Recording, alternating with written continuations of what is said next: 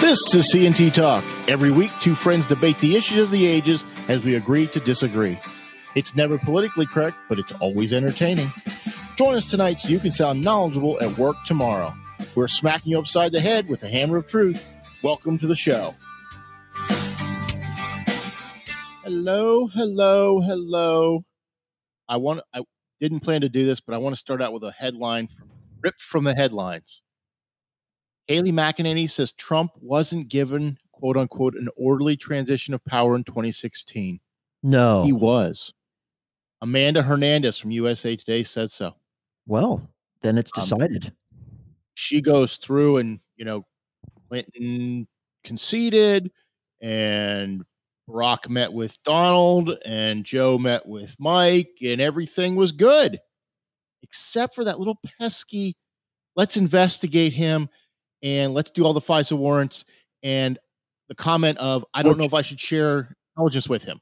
well, but, But it was okay, basic and remember the investigating and the FISA warrants were ongoing before yes, before he was even elected.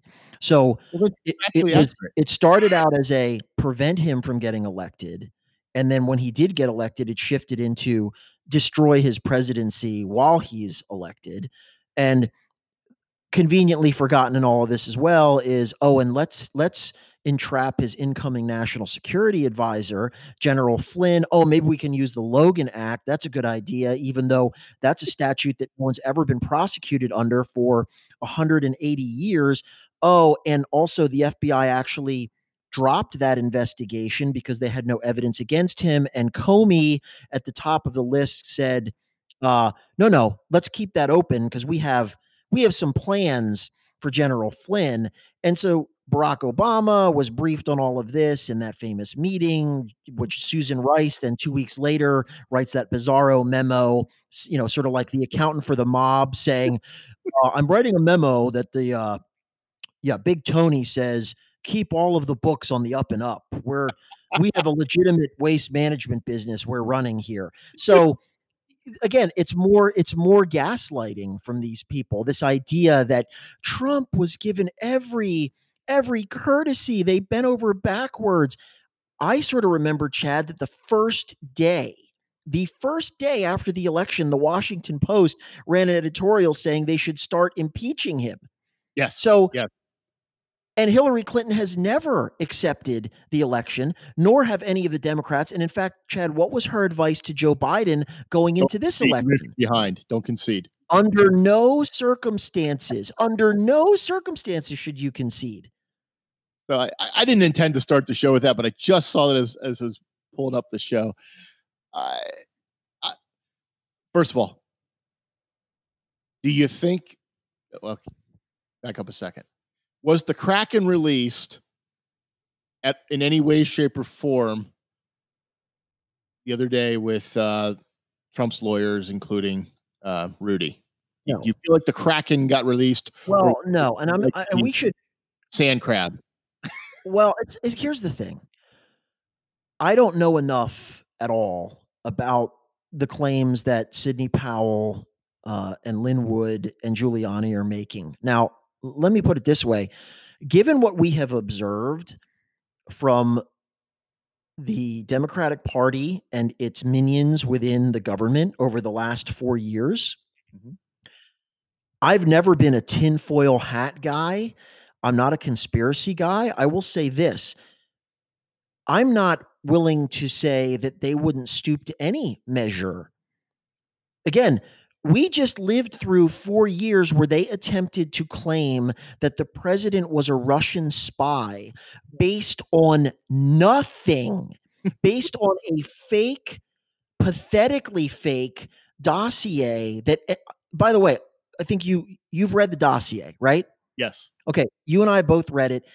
By the first page, you don't have to be some CIA operative. It reads like a bad mashup of Danielle Steel and Robert Ludlum. It is mm. ridiculous on its face.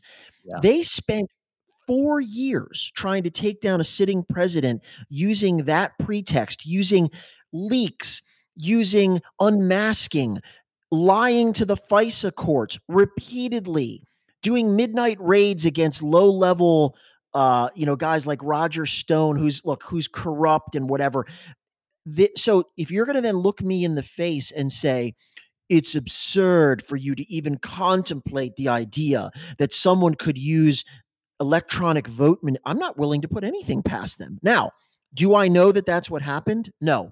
Have I seen evidence in court testimony yet that that's happened? No. So I'm not really willing to go there in terms of an explanation for what went on because between you and me, I have seen enough circumstantial evidence just in the ballot margins and the turnout rates and the affidavits that have been filed. By the way, the mantra, there's no evidence, there's hundreds and hundreds and hundreds of affidavits. Now, Chad, imagine, for instance, that this was something that was going on in Georgia when Stacey Abrams lost and claimed, of course, that the election was stolen from her with literally, we want to talk about no evidence, no evidence. If Stacey Abrams had produced a hundred affidavits from poll workers that said, um, my opponent had ballots that were backdated, people were non residents coming in from Alabama and voting the media would have played that on a loop 24 7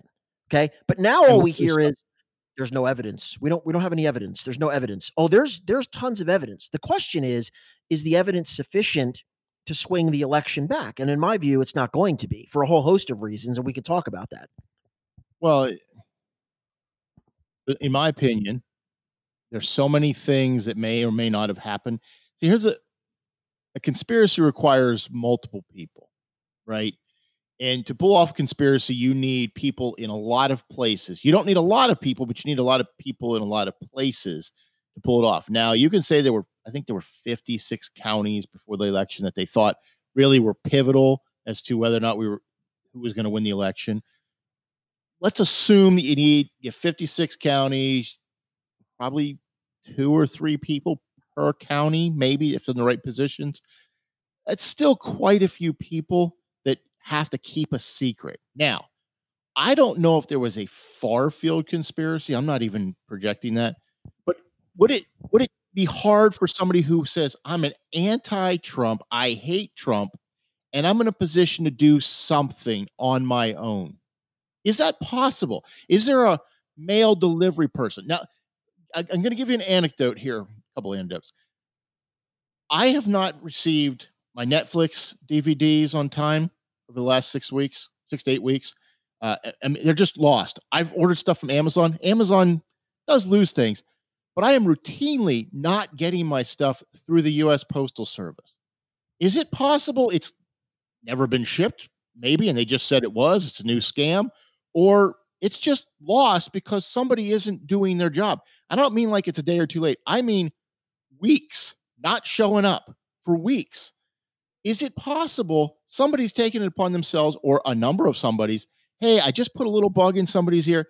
If you have an opportunity to affect an outcome, maybe something goes missing. Maybe lots of something goes missing. Possibly. Well, well here's the here's the thing. Okay, I, I slightly differ with you in this respect.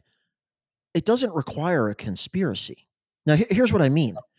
When you're talking about how elections are run, and I'm not just talking about 2020, I'm talking about historically and not just federal elections, local elections in places like Philadelphia, Detroit, Milwaukee, add in Chicago. The system is inherently corrupt from the get go. This isn't some big secret. Okay. So, for instance, for instance, it doesn't require all it requires is you've got all the people that are counting the votes and what they're told is which by the way is what they're told in every election because they believe this is every ballot that comes in gets counted. Right. Now, that doesn't work very well when you have the predominant number of people voting in person.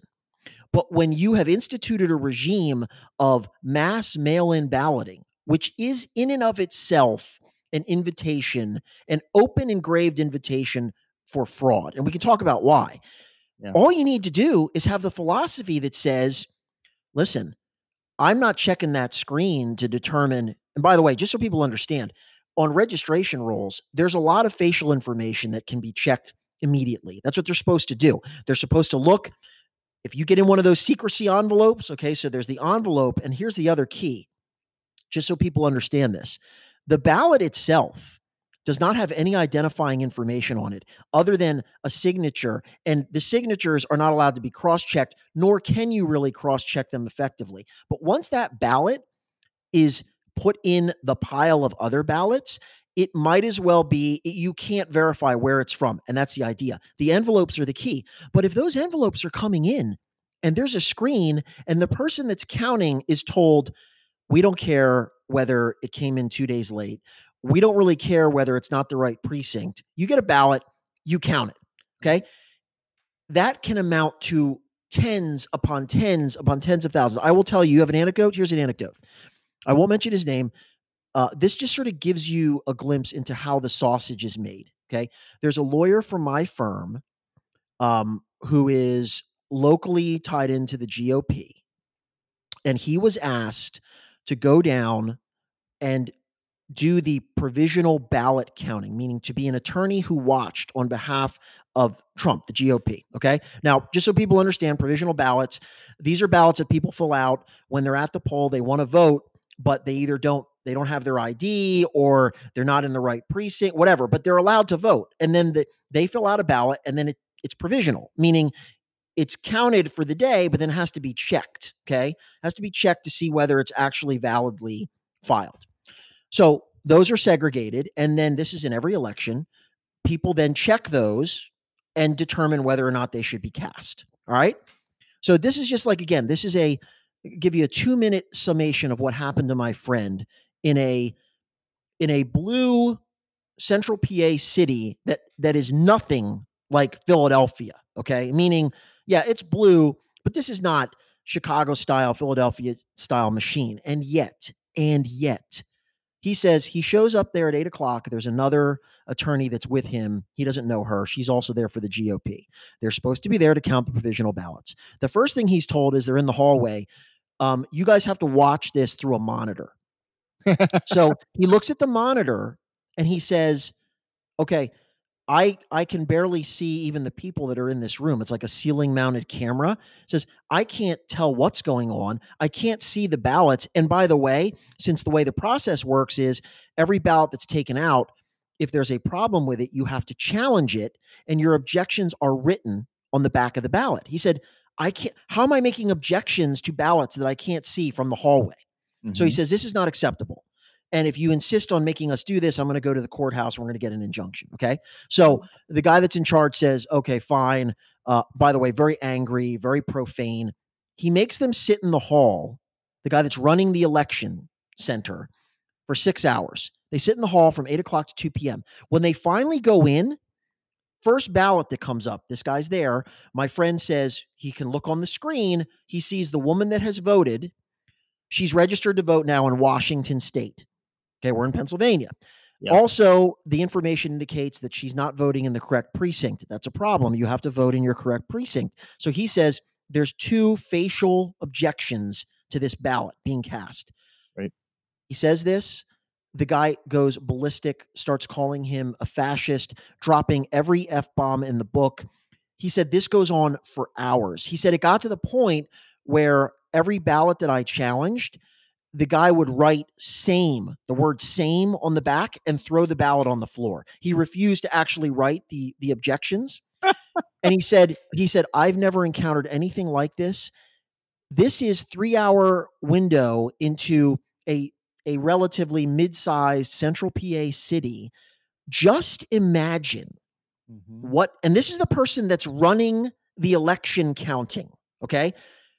No concern about lawfully filed ballots, intentionally trying to intimidate a lawyer that only reason he's there is to ensure a valid count.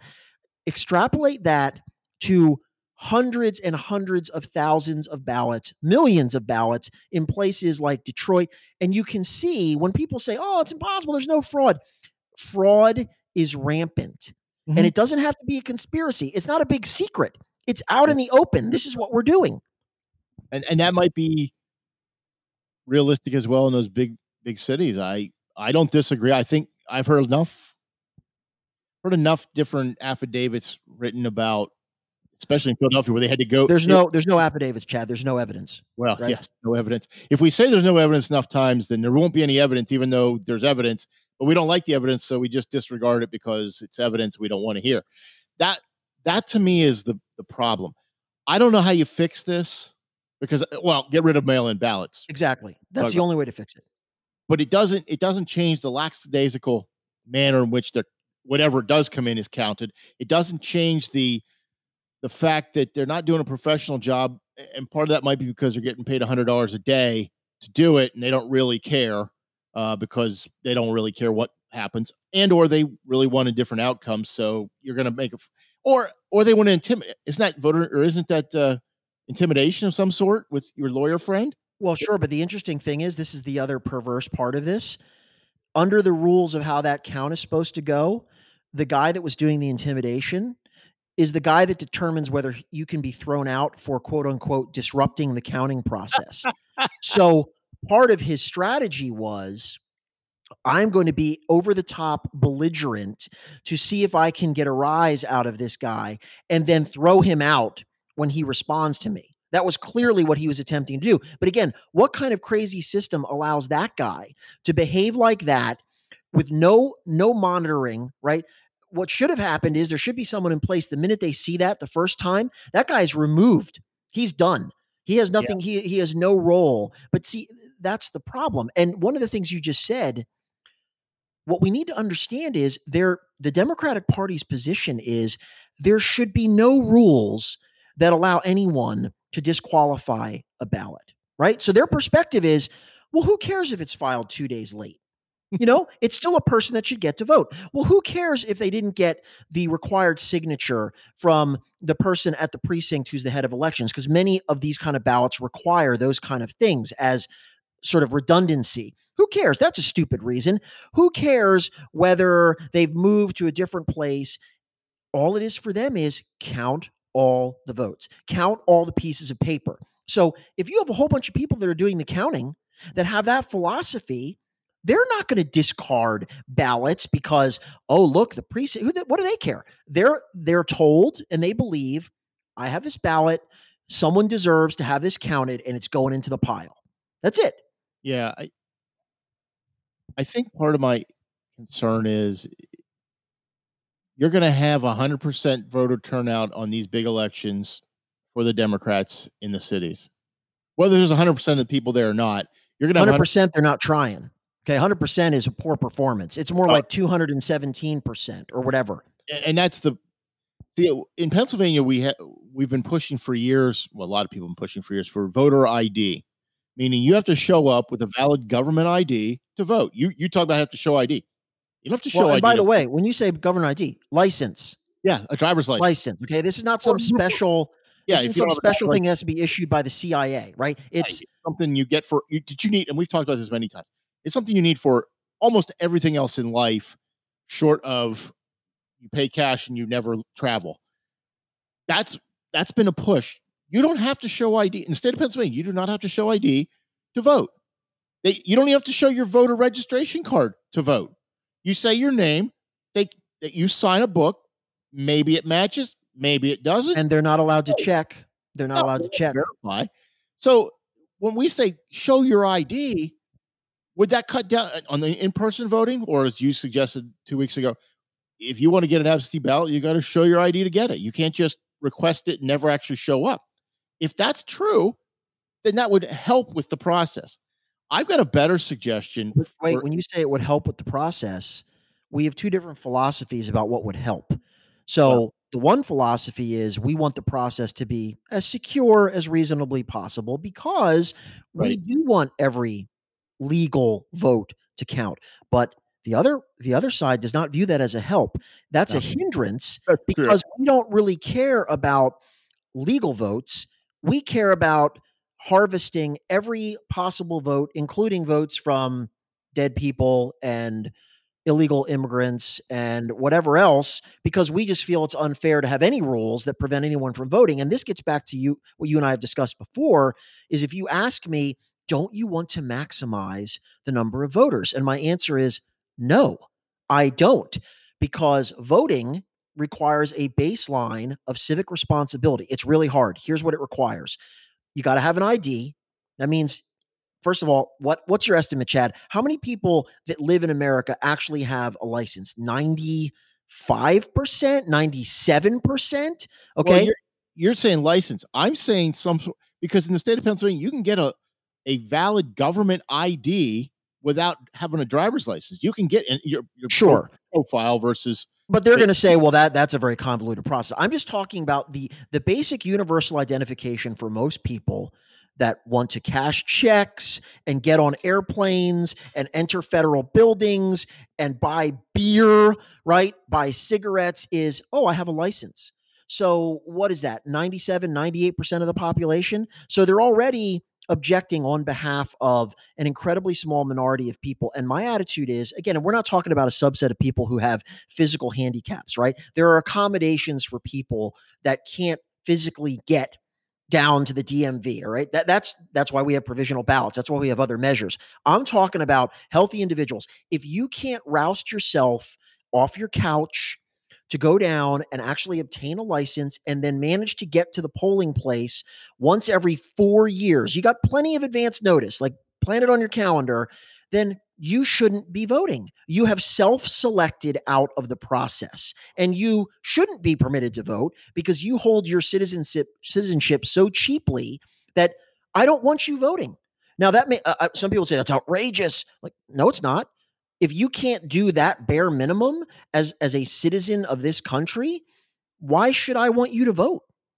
Well, we yeah, I want an informed voter. I don't just want anybody who can pull a lever or push a button or something like that. I don't even care about informed. Okay, I mean you can't control what pe- it would be nice if they were informed. Like for instance, they could actually identify the candidates. But nevertheless, that's that's even a further test. I'm just saying be able to show up one day every four years. We're not going to talk about midterms, presidential election.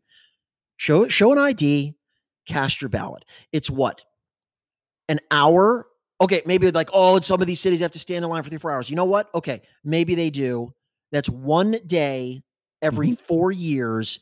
If you want to vote, it's the sacred, right? You always hear from the other side. It's the sacred part of, well, guess what? Then, if it's that sacred and that important to you to participate in our democratic process, then I think, you know what? You'll stand in line for three hours for a roller coaster. Yeah. So stand in line, wait, cast your ballot. Not that hard. I, I have not, I've been employed by many different companies. I've never had a company deny me the opportunity to go vote ever you know, whether I have to leave early, come in late, whatever. They've never denied me the opportunity to vote. Now there may be companies that do that. I think that would be odd, but they they might do that. Here's my suggestion, at least for the state of Pennsylvania. There's 67 counties in Pennsylvania. Um, I believe Hillary won five of them in 2016. I don't know what the final look's going to be for Biden. Let's say eight. That's a far minuscule amount of counties in the state of Pennsylvania. I talked about this before and you kind of poo pooed a little bit. I think you should have to win a, a majority of the counties in each state just to claim the votes. I don't care if you win 400,000 extra votes in Allegheny County and Pittsburgh if you didn't vote if you didn't get any votes in the rest well the you're sort of so what you're doing is you're sort of setting up a mini electoral college within each state well you just pick one pick pennsylvania i don't i can't speak for any other state because arizona has six counties so you'd have to win four of them, I guess. I, I guess the, point is, at what point do we say we are we are a country of, and we're very divided. Don't don't let anybody kid you otherwise. We are very divided, and it's both sides are responsible for that. But the uh, disruptor in chief from 08 or from 09 to 2017, BO himself, who claims to be the uniter, is the complete divider. But if if 67 counties are voting and eight of them vote for Joe Biden, that means uh, quite a few counties didn't want Joe Biden. And yet here we are because they don't happen to live in, they're not as populous. Right. Well, but again, that that's that reflects the national map. Okay, so every you look at the red blue map, it's a sea of red, and then what you have is California blue, New York blue, Chicago blue, Atlanta blue. You've got sort of the upper northeastern corridor, mostly blue, right? So you if you look at that map and you don't know anything about population density, you would say, well, whoever the red guy is is crushing it. Okay? Because uh, what is it? It's probably 80 to 85% of the states um, and of course, I know you break it down by counties or whatever, but so it's exactly what you're what you're describing is the same dynamic that we have at the national level, which is the reason that the left wants to do away with the electoral college because they simply want to be able to rule the country by using the urban centers on each coast because then all they need oh it doesn't matter. We don't have to appeal to flyover mouth breathers in South Dakota. We just jam pack our cities with our voters. You know, how many, how many, what is the, I don't even know what the current um, gap is in California. You know, they, every year they run up the total in California. Hillary won California by what? Something like 4 million votes, 5 million votes. I don't even know. Yeah. So then they don't have to be bothered at all to to take into account the interests the geographic differences the the varied means of commerce of any of the middle of the country. They don't care. They don't need to. They don't need to care about those people. They don't need to campaign there. They never need to go there and they be scared by their pickup trucks and their guns. They, they care about nothing other than cities. Well, Literally, sure. They care about nothing other than a city. If you don't live in it, why do you think the Democrats want you to live in a city? One, they can control you, and two, you're going to be swallowed up by whatever else is there. If you look at California and the Great Exodus, such as it is, I, I'm convinced that's why Arizona went blue because they came over the border and they invaded. So you would think that the people from California who are fleeing because of the high taxes, poor infrastructure, and everything else that goes with living in California would say, "Oh, maybe I shouldn't continue to vote for that crap because it got us in that situation in California." Yeah, but they, they don't and continue to vote for the same crap, and they they make everybody else suffer because they're stupid and I'm going to use that word to describe these people, you continue to vote for stupidity and then seem shocked when people don't like it. Governor Newsom, you're a hypocrite and a jerk. You, you, you the, the rules don't apply if you're a Democrat. Andrew Cuomo, you are an idiot. You are a complete and total idiot. And they're, they're giving you accolades. He's getting an Emmy for how he, he conveyed stuff on TV during the pandemic. Are you kidding me? This guy is a moron. Well, wait, but here's the thing. Again, we, will have some. This is really just a disagreement um, over how you're characterizing him, uh, not because he's a disaster. But the thing is, these people are not idiots. They're invincibly arrogant. Okay. That's the difference. So Andrew Cuomo is a smart man.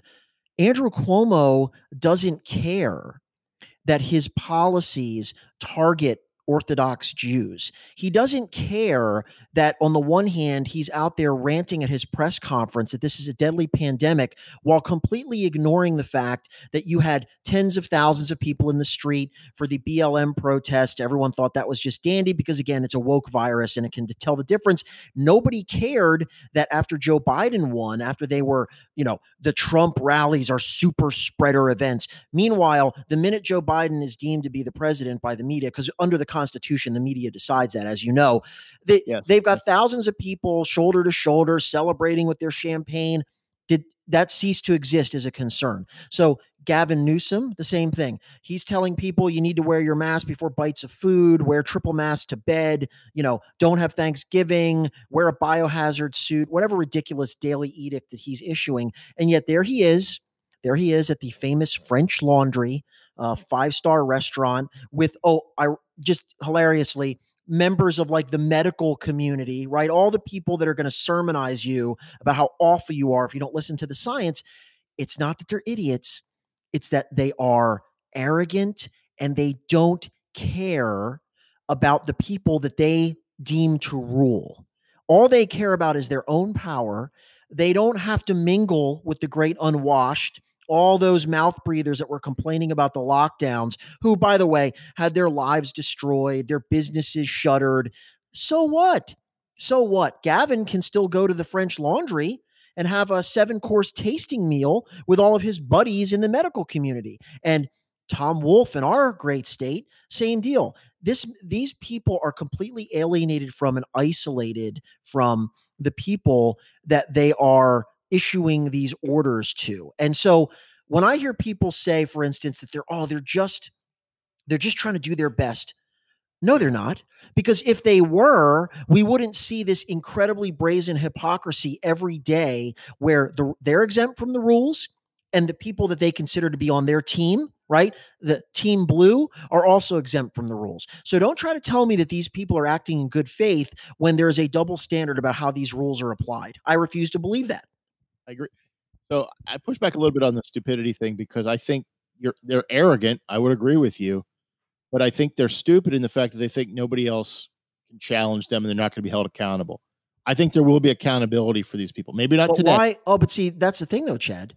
Why, why would you say they're going to be held accountable? Give me an example of anyone in the last four years that participated in all the stuff we just talked about that has paid any price for any of this. Go down the list. Comey, Yeah. Brennan, Clapper, mean, Weissman, yeah, McCabe, Peter Strzok, Lisa Page, on and on and on. Have any of them faced any consequences for this? They have not, and I I'm gonna quote Ben Shapiro here. If we had an actual media who cared about investigating anything, Biden probably wouldn't be president because we'd have heard about Hunter Biden's malfeasance ad nauseum. You would have heard more about the Comey stuff. You would all this stuff would have actually been investigated, but it's not. It, it's completely swept on, and- and that includes Fox News, at least the news side, not maybe not the opinion Sure. side. I I'm kind of disgusted by the fact that I'm supposed to listen to my betters.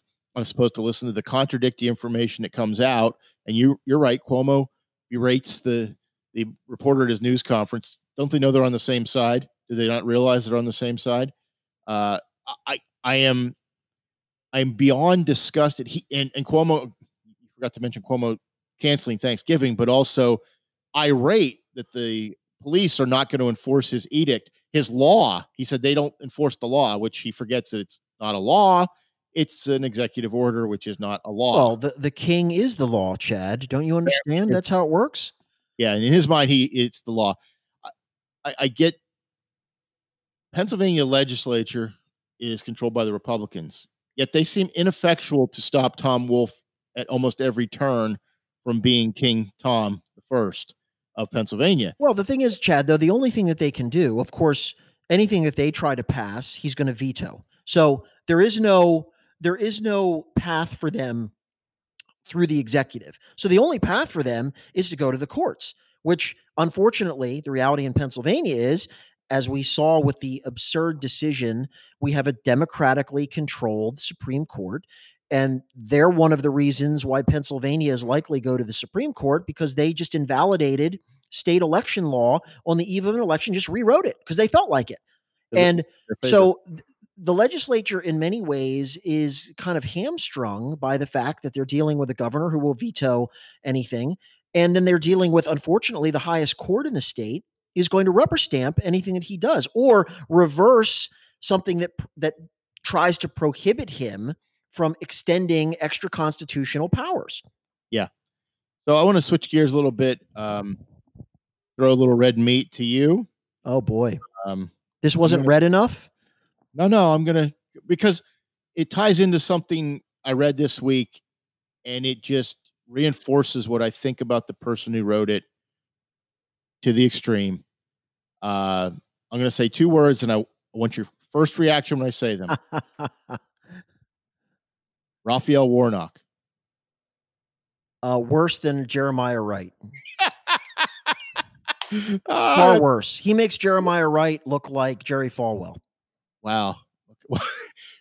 In in our friends' parlance, Jerry Falwell doesn't look real good, junior or senior. Well, I'm just I'm not even talking about morally. I'm just talking about their their sort of uh, theological worldview. So, and I think I'm I've grown weary of our friend and his inability to to actually perform the duties he claims he's doing. He thinks Raphael Warnock would be a great senator, and he's hoping he wins in Georgia. Well, of, well, of course he's hoping he wins because he's sold out for the Democratic Party, despite the fact that he denies that. And listen, here's the th- here's the difference between us.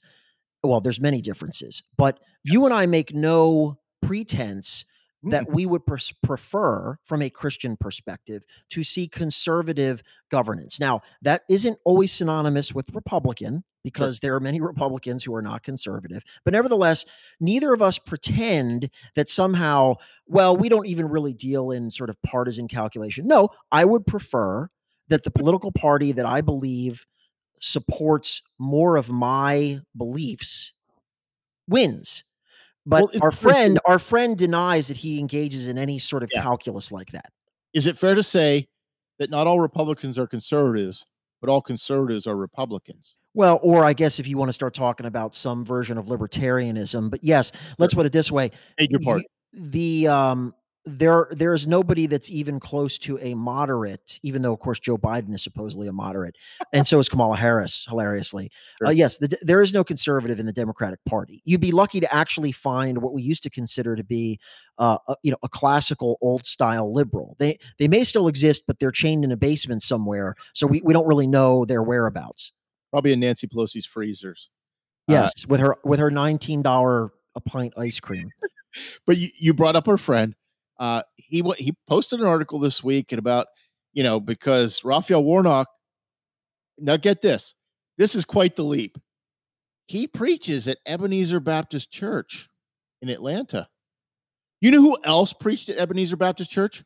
Martin Luther King Jr. Well, there you go. That's all the proof you need. Oh, right there. They're both black men, both preachers at Ebenezer Baptist Church. So they're obviously the same. So therefore, Raphael Warnock, by that logic, is Martin Luther King Jr. reincarnated. Yeah. Well, I don't know how I missed that. No, based well, I mean, and again, I I doubt that our friend, because remember, the media that he consumes um, doesn't include any of this information. I would encourage people if you're really interested. And by the way, we should frame this. So, if the Democrats, we mentioned this, if the Democrats manage to win the two runoff Senate seats in Georgia, um, the Republicans are running Perdue and Loeffler, and it's Warnock and uh, Ossoff, right?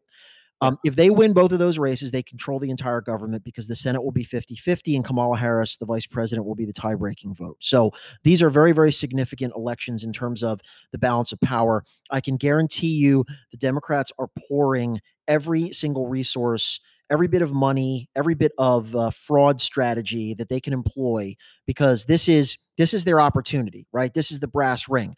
So, uh, Mr. Reverend Warnock, if you do any well here's the thing i'm not sure whether you can find this stuff on google or facebook because it's suppressed i've seen the videos because people who actually do investigations remember the stuff that the media is supposed to do? They've Oh, yeah. of course unearthed a number of his greatest hits and the man unsurprisingly is a raging anti-semite now that fits in very nicely with let's just say every member of the squad a former congressman now Attorney General in Minnesota, Keith Ellison. Uh, the Democratic Party has a major anti Semitism problem, which our friend never acknowledges. It's not even on his radar screen. And so Raphael Warnock has given a number of sermons about Israel, uh, which basically could be charitably described as what we know as blood libel. Um, the media will never notice this. The other thing that he said the other day, and people can disagree about this, but it's interesting in terms of his political uh, posturing is that he also said that you can't you can't serve God and the military. Yep. Now, I don't have a problem with a Christian who says um, my theology is that man should not kill other men, and therefore, essentially, I'm a pacifist and I cannot participate in military service. That is a uh, that is a time honored uh, belief among certain Christians in the state that we live in, the Amish um, will not serve in the military, and so that's that is a uh, that's a respectable, reasonable, prayerful consideration. I don't happen to agree with it because I think uh, the moral calculus there doesn't make sense. But nevertheless, that's not what he's saying. He's not saying that it is a an entirely legitimate Christian worldview to believe that fighting, killing, being called to kill another human being is not something that God would want you to do. Fair enough. No, what he's saying is if you are in the military, okay, if you are part of the heinous military industrial complex, you can't serve God, meaning you really can't be a Christian. Uh, from my perspective, that's very, very close to blasphemy. Meaning, I have no idea. What I would like to hear about is the biblical basis for making that kind of broad brush smear against millions of Americans who are Christians, who have fought Many have died. They've given the ultimate sacrifice for this country. And yet, somehow, the theology of Raphael Warnock is none of those people were legitimate Christians because you can't serve God. And apparently, I'm sure he would frame it as and be a warmonger, right? Yeah. Yeah. That's what, well, our friend uh, pulls a, quotes from our arc from Jack Holmes of Esquire. Oh, well, there's Esquire. I can't wait. I, I know. I know. Jack Not Holmes. Vanity Fair. Uh, maybe maybe highlights for them too. Uh, he questions why Amy Coney Barrett's faith is off limit, but Warnock's faith is fair game. I would contend because Amy Coney Barrett was going for the Supreme Court and Warnock is going as a representative of the legislative body of the United States. Well, wait a minute. Well, who said in what universe was her faith off limits? Well, Their entire campaign against her was about the fact that she's a snake handling Catholic who can't be trusted to uphold Roe v. Wade. What does that even mean? So he he kind of refers to uh, when she was confirmed on the D.C. Circuit Court as to, or not D.C. Circuit, she was on the Ninth Circuit Court, wasn't she? Uh, because Rubio said, well, you know, she was already attacked by Dianne Feinstein when she was appointed to uh, Kavanaugh's seat, and they they made it all preemptively. You can't go after her faith because you know this is what you're doing already. You've already done it. He goes, well, why is that okay? Why is it? Why couldn't we have gone after? You already did it. You already went after her faith. Yeah, it, you not only you right. So there's a couple levels to this. You went after her faith, but let's make a point which you alluded to they're essentially establishing a religious test in order to be a judge. Meaning, if you are in any way, well, by the way, they would never apply this to other religions. If you were a Buddhist or a Hindu or a Muslim, this would never come up because that's totally kosher under their analysis. It's only, of course, if you're an icky Christian, uh, right. because again, those icky Christians are the ones that don't like abortion, and that's our holy sacrament, and we must preserve it at all costs. But nevertheless, um, that would have nothing to do whatsoever with her ability to serve uh, as a jurist on the Supreme Court, as a justice on the Supreme Court, it's completely irrelevant. Now, someone, as you alluded to, who's running for a political office, here's the thing nobody is challenging Raphael Warnock because he says he's a Christian. What people are challenging are the specifics of what he believes, in the same way that if someone was running for office, and let's say they were a member of a cult that believed in, I don't know, animal sacrifice, that might actually be something that would be relevant to whether we think that there's someone who should be serving in our government. So he's playing he's it's an apples and oranges comparison and no one is no one is attacking Raphael Warnock because he eh, he has religious faith. What we are pointing out is that he holds some very very noxious views. And again, would the media give a pass to let's say Mr. Perdue if he attended the Westboro Baptist Church, who were the ones that call people murderers and they they try to, you know, they interrupt people's funerals. They're disgraceful people, right? They're that would be completely fair game as it should be. So this whole nonsense about, well, why does Amy Coney Barrett get a pass and he doesn't? She didn't get a pass and the the issue in her case is completely irrelevant to her qualifications to be a judge. It is not irrelevant to whether Raphael Warnock should be representing people in the Senate. I, I completely agree. This is the quote from Jack Holmes, which our friend posted. I, I love this because it, it is so. Just let me read it. Never mind that what Warnock is saying appears to be an adaptation of the Sermon on the Mount. you got to love those adaptations. Who never was big on militarism, and the link goes to uh, the Garden of Gethsemane in um, Matthew 26. He's comparing the speech you're referring to as a, a adaptation of the Sermon on the Mount. Uh, sure, Sure. Okay.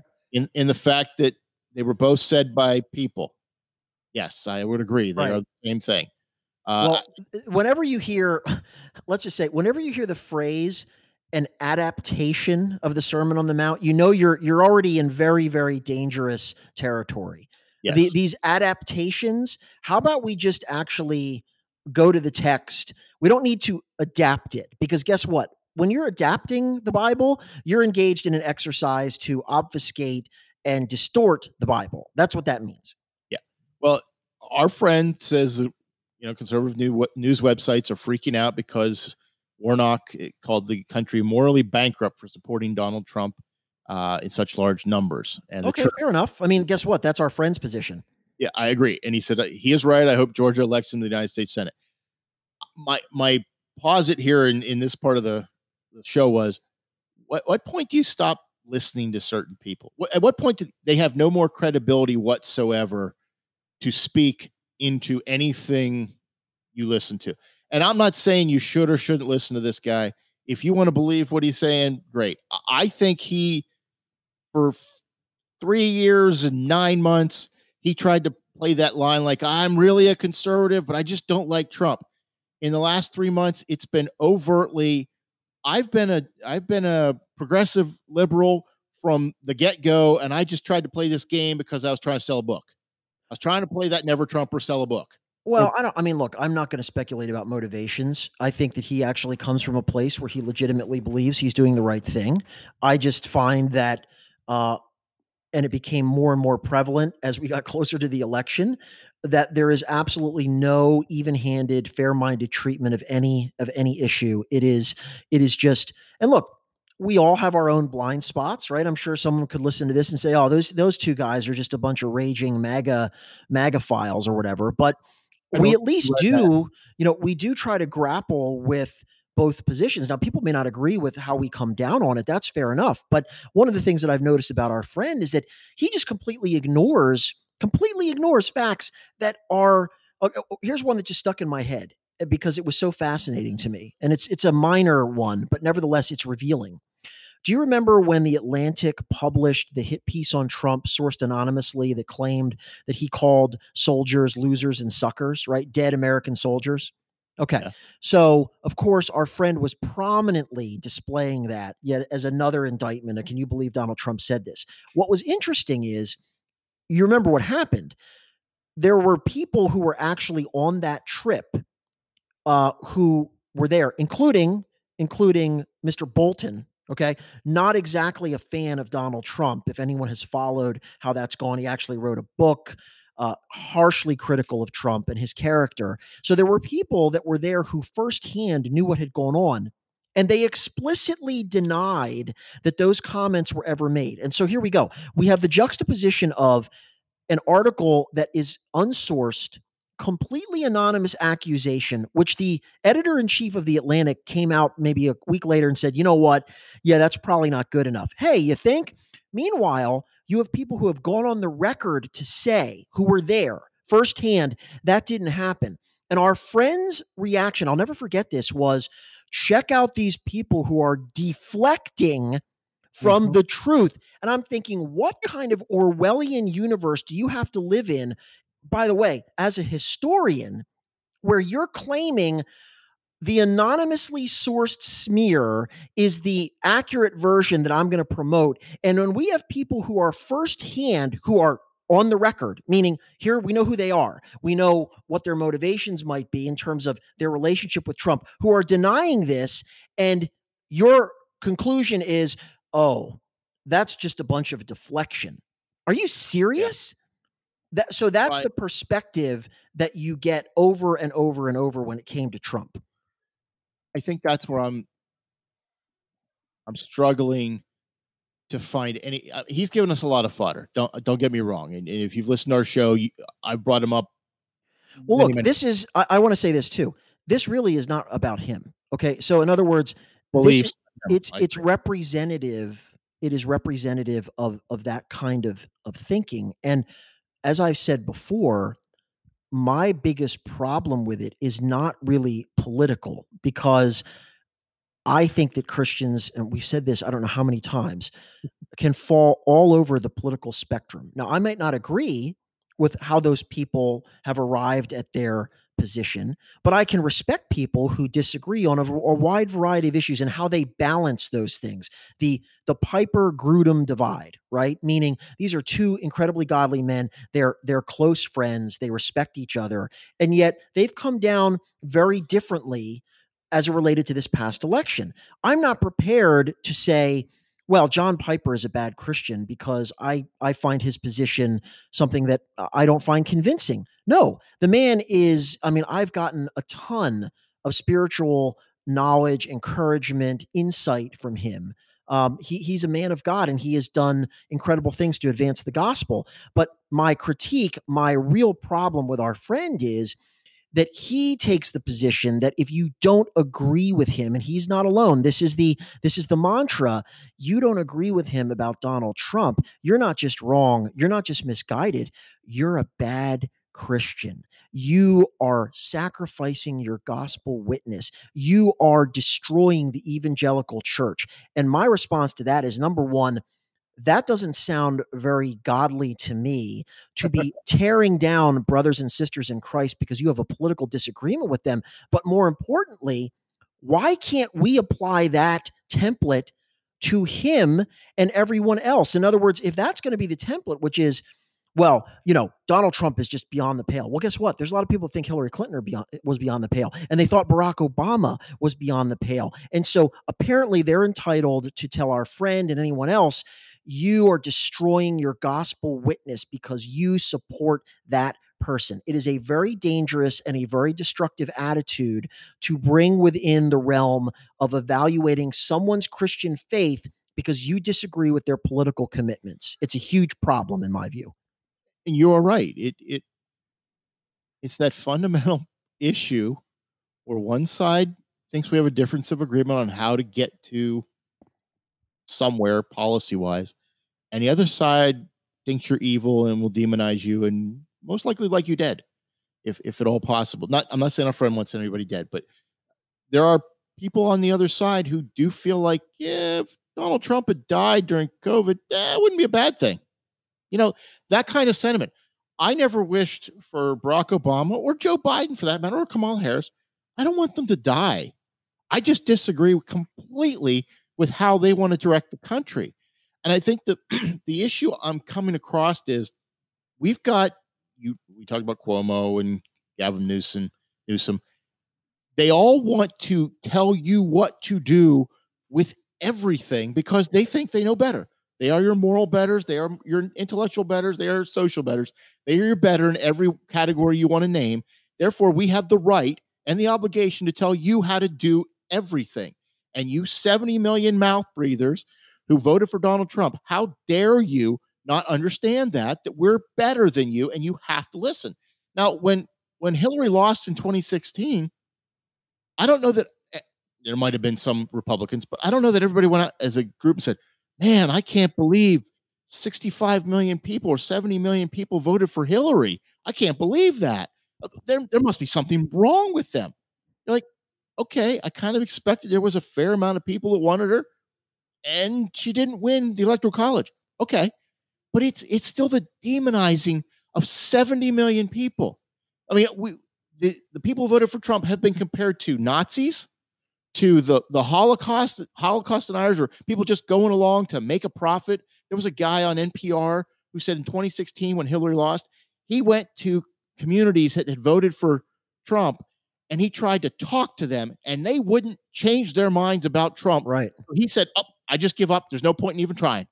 Right. Well, just remember, and I don't know, I don't think we've talked about this. There are now people, and these are again, see, I, I like to make this distinction as well it used to be that these sorts of things that I'm going to allude to were being said by the fringes of the political landscape, right? Because you know what? You can go online and you can find kookery everywhere. You can find extremism. But no, these are now ideas that are in the mainstream of the Democratic Party. What am I talking about? Well, you have people like Robert Reich coming out and saying, we need literally, we need a truth and reconciliation commission for uh-huh. all of these people that are among us who need to be punished and re-educated. Perhaps we should strap the rat cage to their face like winston smith. That you have people like aoc and other news people alluding to the fact we're keeping an enemies list. Chad, if I remember, you know, during the McCarthy era, that was bad, right? We're not supposed to have enemy lists of people with whom we have political disagreements. And yet we need that because you have somebody like Jen Rubin, okay, who's lost her mind uh, with Trump derangement. But nevertheless, this is a prominent columnist, supposedly a Republican. That's about as laughable as it gets, who writes for the Washington Post. And she took the position that we need to ensure that anyone who aided and abetted the sulfurous Trump administration should never be allowed to work again. Mm-hmm. Right? They mm-hmm. have to be, they need to be cast out amongst the lepers. So we've gotten to a place, and you said, you know, the the divide in this country, sure, there's blame to go around. Donald Trump as as an individual is not a someone who reconciles. Uh, so feel free to tar him as a guy who really doesn't go out of his way to try to reach across the aisle. But here's what I will say. The left in this country right now is driving this divide and they are doing it uh, almost you don't find people on the right saying things like anyone who supported Joe Biden shouldn't be able to work again. Anyone who supported Joe Biden is so evil that we need to make an enemies list and destroy them. Anyone who voted for Joe Biden should lose their job. They should be doxxed. They should be driven from society. They should be publicly demonized. That's what is being said and done to anyone who dares admit, "Oh yes, we we voted for the guy that they've decided is is Hitler." That's a problem. That is a major problem. Well, you you missed out the best part, which was that they've been talking about we got to deprogram like we did after the Civil War and after World War II with the Nazis, so that we can get our country back because these evil people need to be uh, turn to the right side instead of continuing to be the, I guess, the evil people that they think we are because we didn't vote the way they wanted us to. That's that's concerning to me.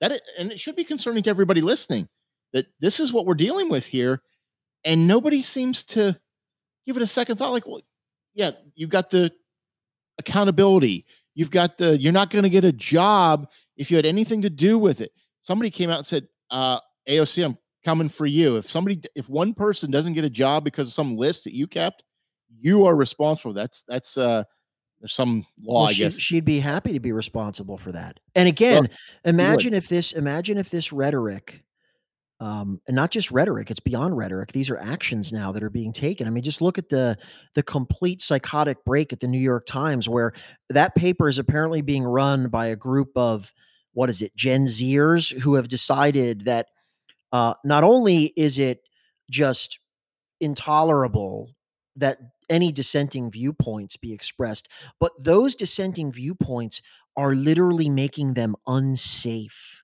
Yes. Right? Remember this? This is what they said about Tom Cotton when they fired oh he he uh-huh. resigned. The the the editor of the uh, opinion page is merely allowing a sitting US senator to express an opinion that riots should be put down or at least potentially put down by using the National Guard. That not only was uh, completely unacceptable. How could we publish that? Even though they they they've published members of Hamas, okay, but it made us physically unsafe to allow those words to appear in our newspaper. Now, if you're not concerned about that environment where people are literally claiming, well, what's the slogan? Silence is violence, right? So get so so juxtapose this.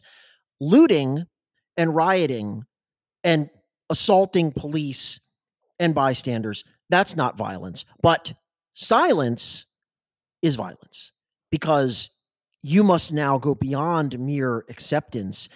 If you do not in full throat endorse our worldview, you're not just wrong. You're not just evil. You're committing violence, Chad. You and I are very violent people, apparently, because we're not just, we're beyond silent.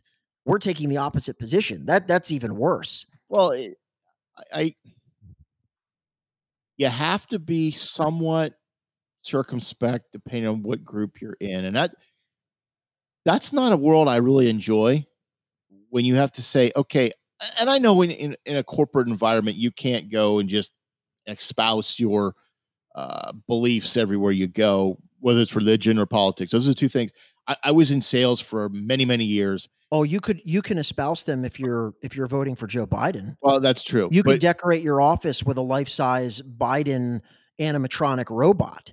Just don't don't mention isn't that isn't isn't that redundant? we're not talking about Chad. We're not talking about uh, walking around the office with a megaphone with your red MAGA PJs on. We're talking about if you let slip at a lunch meeting that you maybe you didn't even vote for Donald Trump, but you know what? Donald Trump might have done some things that are pretty good, like for the African American community. You will lose your job. Now, look, not here in where we live, central Pennsylvania, but you want to work at Google you want to work at Apple, you want to work at Facebook, you want to work at any of the big tech companies, you better believe it's not circumspection, Chad. It is complete lockdown. You better not utter a word or yeah. you're gone. You're gone. Oh, and well, by the way, also, if you want to teach, you want to teach, uh, you want to get tenure, you want to be published in any one of our esteemed institutions of higher learning, you had better not let slip that you have any inkling towards I don't know, a random conservative viewpoint. Certainly, you better not have supported Trump in any way. If they find out you donated, remember what happened to um, who was the guy in California? Oh yeah, Prop Eight. Uh, the guy was in charge of uh, Firefox, Mozilla. Yes, um, yeah. his name is escaping me, but he was immediately, and this was a guy that wasn't even a conservative. Uh, he just happened to have a viewpoint that the mob didn't like. Gone. So circumspection is the least of it. Well, I, I guess I was just saying you you don't talk about religion, Brendan Eich. That's right. You don't talk about religion and you don't talk about politics in broader society because what ends up happening is you get these conversations. We we joke, people joke all the time. Well, you know, I got to go have Thanksgiving dinner, maybe not this year, with my crazy uncle who's going to tell me about some political thing I don't care about, and we're going to get into arguments that is our country right now. You can't you can't have an opinion that differs from the uh, approved corporate directives, no matter what that directive is, and you know where the directive is most of the time. In most corporations, it's Democrat all the time, every way, every way, shape, and form.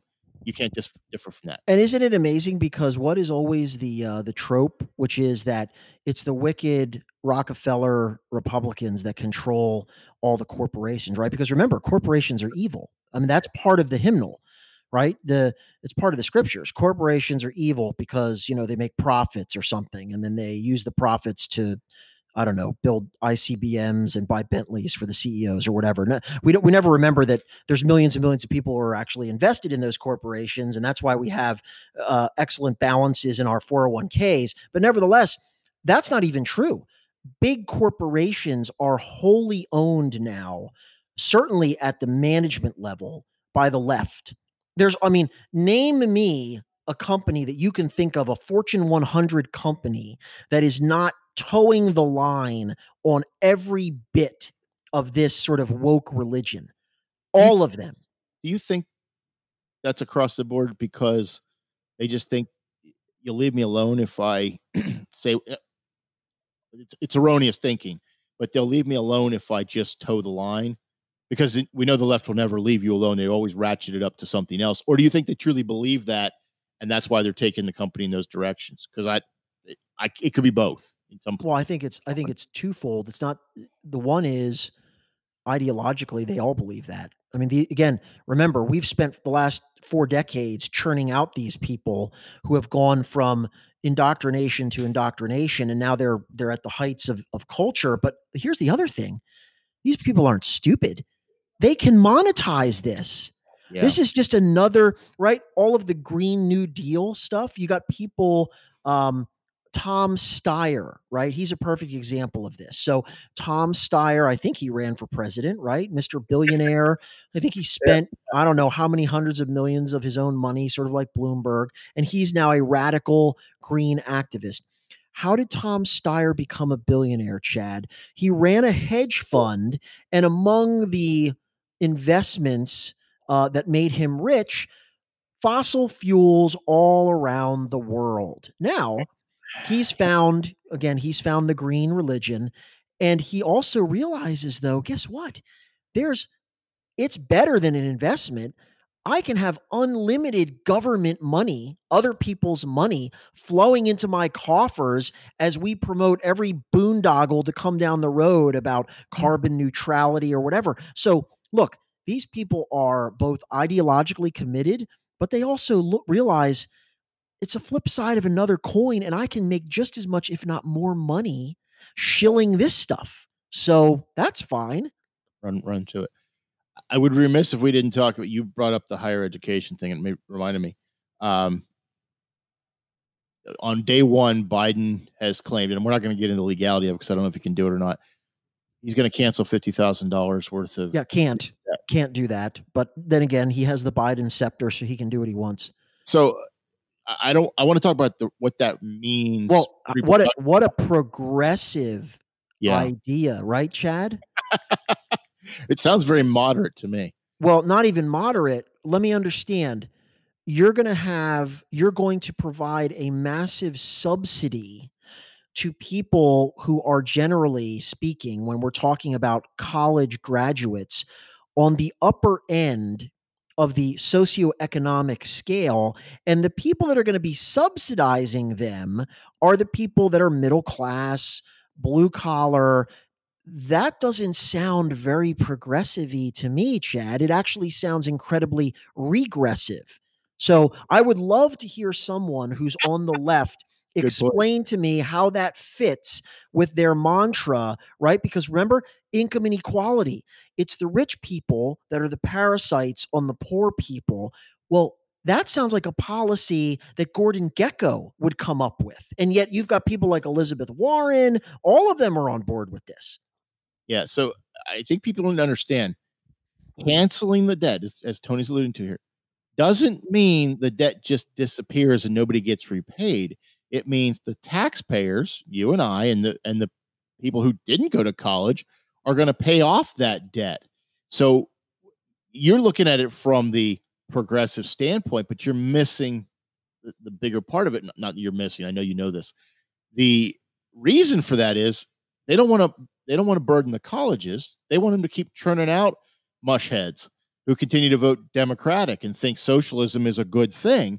And the way to do that is to get these people on your continue to keep them on your side is take away their debt. I mean, they still have a gender studies degree that's sure. worth, but at least they don't have the debt that goes with it. So Joe the plumber down the street gets to pay for them to have their gender studies degree that is worthless and he didn't go to college, but it's okay. It, it'll be fine.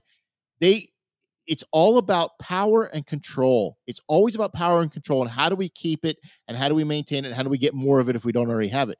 This makes you beholden to the system, to the government. This makes you you're going to continue to vote for the people. Hey, you took away fifty thousand dollars worth of that crushing debt I have. Wow, that's awesome. I I agree with you because you gave me something. You gave yeah. me but and you're right. And it ensures, here's the other thing it ensures that colleges will never have to face the harsh reality of the market, which means, and what people have been discovering as we're in this COVID era hey, you know what? Now that I'm forced to kind of do remote learning, I'm not really sure that it should cost $70,000 for me to attend whatever fancy Ivy League school I've been going to because I can do this online at a fraction of the cost. And so, what is coming if they don't get this kind of because remember, once you pay for this, you've now removed all economic reality from that transaction. But if you force colleges to actually justify the incredibly inflated tuition that they are charging, you know what's going to happen? there's going to be a lot of colleges that go under. There's going to yep. be a lot of colleges that are going to have to say, well, we either need to dip into our endowment or we're going to have to lower our tuition because guess what? Supply and demand, uh, there's decreasing demand across the board for our product. Yeah. So they're not going to be forced to do that. The other thing the colleges might have to do is, you know what? Um, I think that maybe we don't need 17 different associate deans of diversity and bias response on our payroll who are all making six figures to come up with new Saul Alinsky rules for how to patrol the campus, right? You have all of this Right. administrative bloat. They have should have operate like any other business. Hey, guess what? Revenues have decreased. We might not be able to spend money on X, Y, and Z, but as you alluded to, they want to ensure that that pipeline keeps running smoothly because it's churning out people that are all going to be not only because of this economic essentially bribe but also because they know they're being indoctrinated in that worldview and so it's a double win and they're Yeah. going to continue to guarantee that they have voters who are beholden to them because like you said everyone likes free stuff hey those guys gave me free stuff Well, and I, I think that's somebody said this week, and I can't remember who said it. Uh, if if the colleges, if you took away the the government subsidy of these loans, that's when tuition seemed to skyrocket. If you took that away and required colleges to place an actual bet on this student to repay it, yes and they canceled their debt that the college was on the hook for it, correct paid back. They're they have to pay back the lender. Maybe we wouldn't have so many degrees in worthless studies, and maybe you wouldn't just take everybody because you're going. You might not graduate, and I'm not going to subsidize your failure at this university. Well, and maybe we would have a lot fewer people that were going to college. And of course, a progressive would say, "Oh, you're you're anti-education." You no, I'm not. What I'm saying is there should be a thoughtful process by which people determine college is not for everybody. Now, I'm not saying I think that uh, I'm not going to say that everyone has a right to go to college because they certainly don't. But in other words, I'm not trying to dissuade people who believe that college is something they want to do. Go to college. My point is, it's this idea that everyone must go to college. Why? There's there's people that will do much better who go take on a trade, go into business. In other words, to your point, you've got we're churning out people with these incredibly useless degrees in whatever name your studies or you know naked performance art for social justice or whatever and so why is that college right now is essentially about i want four years to kind of have a great experience and hang with my friends and party and you know stay in this really nice apartment that they that's why it costs $75000 and yeah sure i'll learn some stuff but Maybe. so so maybe you make people think through the costs and benefits of that particular transaction and right now they're insulated from all of those considerations. It it doesn't hit their wallet and of course if you're going to make it free, who wouldn't want to do that? I'll just go party for 4 years.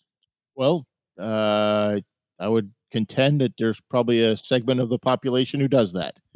They don't they don't graduate with a degree. They they fail out because they can't even hack it because they literally never show up for class. But they deserve it, Chad. yes, They everybody deserve it. They deserve a what is the what's the word that they use? A um a living a living wage right Oh, the yeah. government should provide that it's the remember remember obama the life of julia do you remember that incredibly creepy where it was literally a like an animated slide of essentially look the government can take care of you it's like the matrix from the day that you're born to the day that you die, all you need is the government.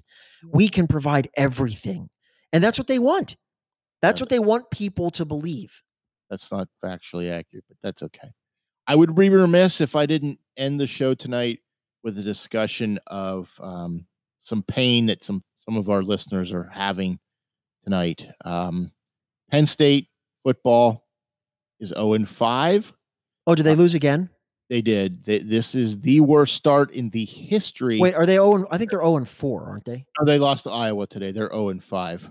So wait, they so they've lost to Indiana, Ohio State, um, Iowa, who oh, Maryland, and who's the fifth? Uh, da- da- da-. I don't remember now. I'm pretty sure they're 0 and 4. No, they're 0 and 5. I, I, here, let me pull up their record. Because I must have missed a game. Did I miss a game between Maryland and Iowa? Uh, let me see here. I, I can't. See, I, I set it up and I didn't even know the answer yet. Let me. Well, see. here's the thing: as you look that up, I would point out that um, the great University of Michigan is not exactly setting the world on fire. Uh, no, no, it is not. Um, I was wrong. What is Michigan's record now? Are they up to two wins? They're one and three, and they're one point up on Rutgers, who is also one and three. Um, wow. They stink. Uh, let's just say they stink. How can is how can Jim Harbaugh have a job after this season? Oh, Nebraska. They lost to Nebraska too. Penn State. Oh, okay. I missed Nebraska. that was last Wow. week. Yeah, they are 0 and 5. Worst start in the history of the program, which started in 1887. Well, Uh, I would say that suddenly, who you know, a guy that you thought would not be on the hot seat, James Franklin is. I'm not saying he's on the hot seat because he's had some good seasons there, but listen, uh, if this if they finish this out, you know, so this season is a complete disaster for them. Um, they're going to got have to figure something out. They got Michigan coming next week. They have a good shot at that one. No, Michigan, Michigan will beat them. Oh, I- Um, I don't have that same confidence. yeah, I mean, like I said, I'm not. You know, we live in an area that's hugely uh, Penn State. I, Yeah. I'm kind of one of these people. It doesn't really bother me. I don't. Penn State does well, great. I I sort of root for them just because they're kind of the local team, but I don't. It doesn't bother me when they lose. I'm just sort of like, okay, well, they're having a bad year. But this is an incredibly. I mean, what was their preseason ranking? They were. I think they were like number eight I think in so. the country. Eight in the country. Which Well, gets back to the point that you and I continually make, which is why do we have rankings before the season? Meanwhile, now Indiana lost today, but they gave Ohio State all they wanted. Um. Indiana was clearly Indiana wasn't even close to the top 25. Indiana is clearly they've be, they've beaten Michigan, they've beaten Penn State, and they took Ohio State. I think they lost 42 to 35. Indiana is probably one of the top 10 teams in the country. And yet the preseason poll, they were just their usual and non-factor, not even considered. if we're being honest, the polls are about what you've done in the past or not what you've done currently, unfortunately. Well, preseason polls anyway. So if you've got a good program, Ohio State gets a ranking that may or they may or may not deserve. Penn State gets a ranking they may or may not deserve. And Penn State has a lot of apologists who will tell you, well, they a lot of people opt out. They had uh, injuries. They don't have a running game. Clifford has regressed. All that's true, but you're still 0 and 5 and you have 100 kids on the team. Well, and the other thing is, listen, elite. If you want to be an elite program, and, and Franklin made this point where it's like we're we're we're a really good program, we're not elite. But here's the thing: Yeah. if you are a perennial, let's say, and Penn State recently has been, let's say, a perennial top, close to top ten, let's say top fifteen team. Mm-hmm. You don't see other perennial top 15 teams starting 0 and 5. No. Okay, that that doesn't that doesn't happen because these teams are so well stocked and they may have a down year. They might have a 500 season, okay? That can happen with you lose a star quarterback, you have some transfers, you have some injuries, whatever. But 0 and 5 indicates a real problem, which means you don't have the wherewithal to replace fine. You had losses um, in terms of personnel, but your your cupboard in terms of who's coming up behind to slot in, not so good. Not so good. Well, I, I have a gentleman who comes in my office every week after the game and tells me why they should do better and they're a better team than their record and blah blah blah. Uh, he said when they lost to Ohio State, they were 0 and 2, and therefore they had nothing else to play for. And I said they had six games to play for. Some of these kids actually want to go pro, or they actually want to move up, or they actually want to play and they want to do well because their friends and family are watching. Don't tell me you have nothing to play for. You, you weren't going to win a national title. Well, you know how many people win a national title in the Division One? One. That's it. Well, the other So- thing is if if it's about you want to have to mm. win a national title, unless you're playing for Clemson, Alabama, or Ohio State this season, you're not going to win a national title. So basically everyone should give up then except for those three teams because they're the only three teams that have a legitimate shot at this. I do think again, I haven't paid attention closely to the games. I mean, I I saw most of the Ohio State game, but I have a feeling that what is being signified here is that there's a large group of kids on that team who, if they haven't totally given up, it's sort of like we're done with this season. You know, it's it's shattered. I think when they got to 0 and 3 after the Maryland game, it was sort of like we're done. We're playing in front of empty stadiums. Our season's going nowhere. At 0 and 3, you're not, you know, what what are you going to get? You're going to go to one of the I don't know, the the the pool and weed whacker bowl or whatever. Yeah. Um so I do think this seems it smells a lot like we've sort of thrown in the towel. Well, they're in luck. They will not have to go anywhere for New Year's because they will not be going anywhere for New Year's. But Michigan's no better, and, and I think this is this is Harbaugh's last season in Michigan, in my opinion. He's got another year left on his contract, but he is duplicating what he did in San Francisco to to make an exit. He you will find out at the end of this season that he will somehow magically be somewhere else by mutual agreement because he is basically mailing it in.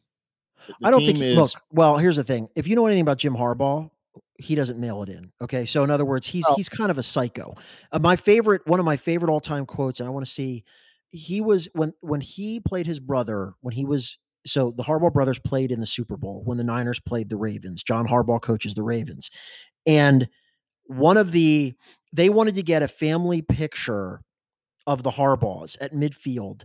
Jim Harbaugh had to be forced to actually take part in that picture, not because he doesn't like his family, because he was just too busy. And my other favorite, and I think he made this quote at the Super Bowl, is it was something along the lines of he was talking about sort of his work life balance. And he said essentially, I don't do holidays. I don't do, you know, I, I don't do Christmas. I'm a jackhammer. Now that was that was literally, and I'm thinking to myself, boy, if you're if you're his wife, that that sounds really awesome. I'm Yeah. I'm I'm married and the I'm married to the jackhammer. Um, need- so my my theory my theory about Harbaugh is that I actually think he's a good coach, but he wears out his welcome in That's about like three. He's got like a three to four year shelf life. Now it's easier for him in college in some respects because you're constantly cycling through players, but nevertheless, his kind of Captain Ahab deal. It only it only goes so far. And here's the thing: they can tolerate it when you're winning. If you combine his personality with not winning, it's it's intolerable, right? You, you just can't stand it anymore. Sure thing. So I- have to point this out. We're not a video podcast, so nobody can see this. But Tony made multiple references. Uh, he, he used the words Joe Biden. He talked about being a lawyer. He talked about Joe Flacco, which was the Wait, who quarterback. talked about Joe Flacco? you said this the Ravens 49ers Super Bowl. That Oh, was Joe Flacco versus right. I know where you're going with this, Chad. he's wearing a Delaware Blue Hens. No, no, wait. I it's it's the Philadelphia Eagles. Remember? Oh yes, uh, That's sorry. right. Joe Joe Biden, one of his greatest gaffes ever, standing with a Delaware blue hen. What was it? Like a a, a blazer or something? Yeah. And he literally in Philadelphia and he said it. says, "I'm I'm wearing the uh, you know, the, the Philadelphia Eagles." "Yeah, I mean, that's enough to get you murdered in Philadelphia. well, They they threw snowballs at Santa. yeah, and they still voted for him. But I You're just right. put that out. Joe Biden and Tony are both lawyers.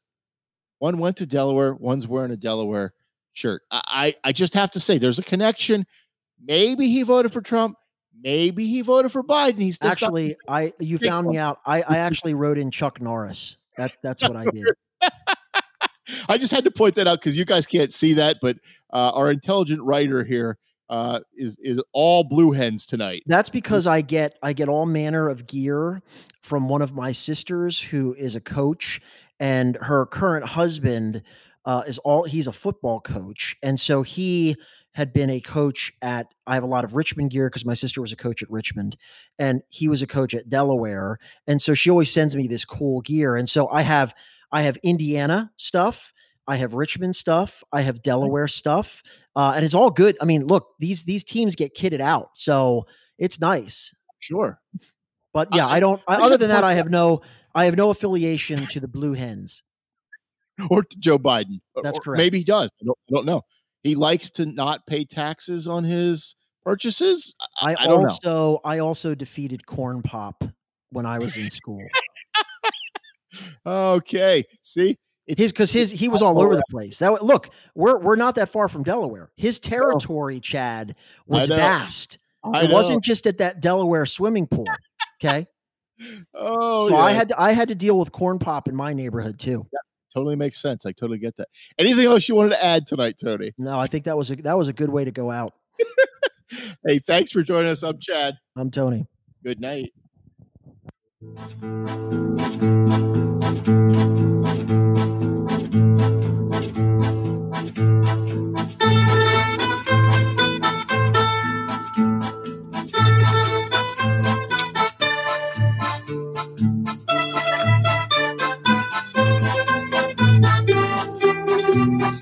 for listening. This has been a Hannah Tree production.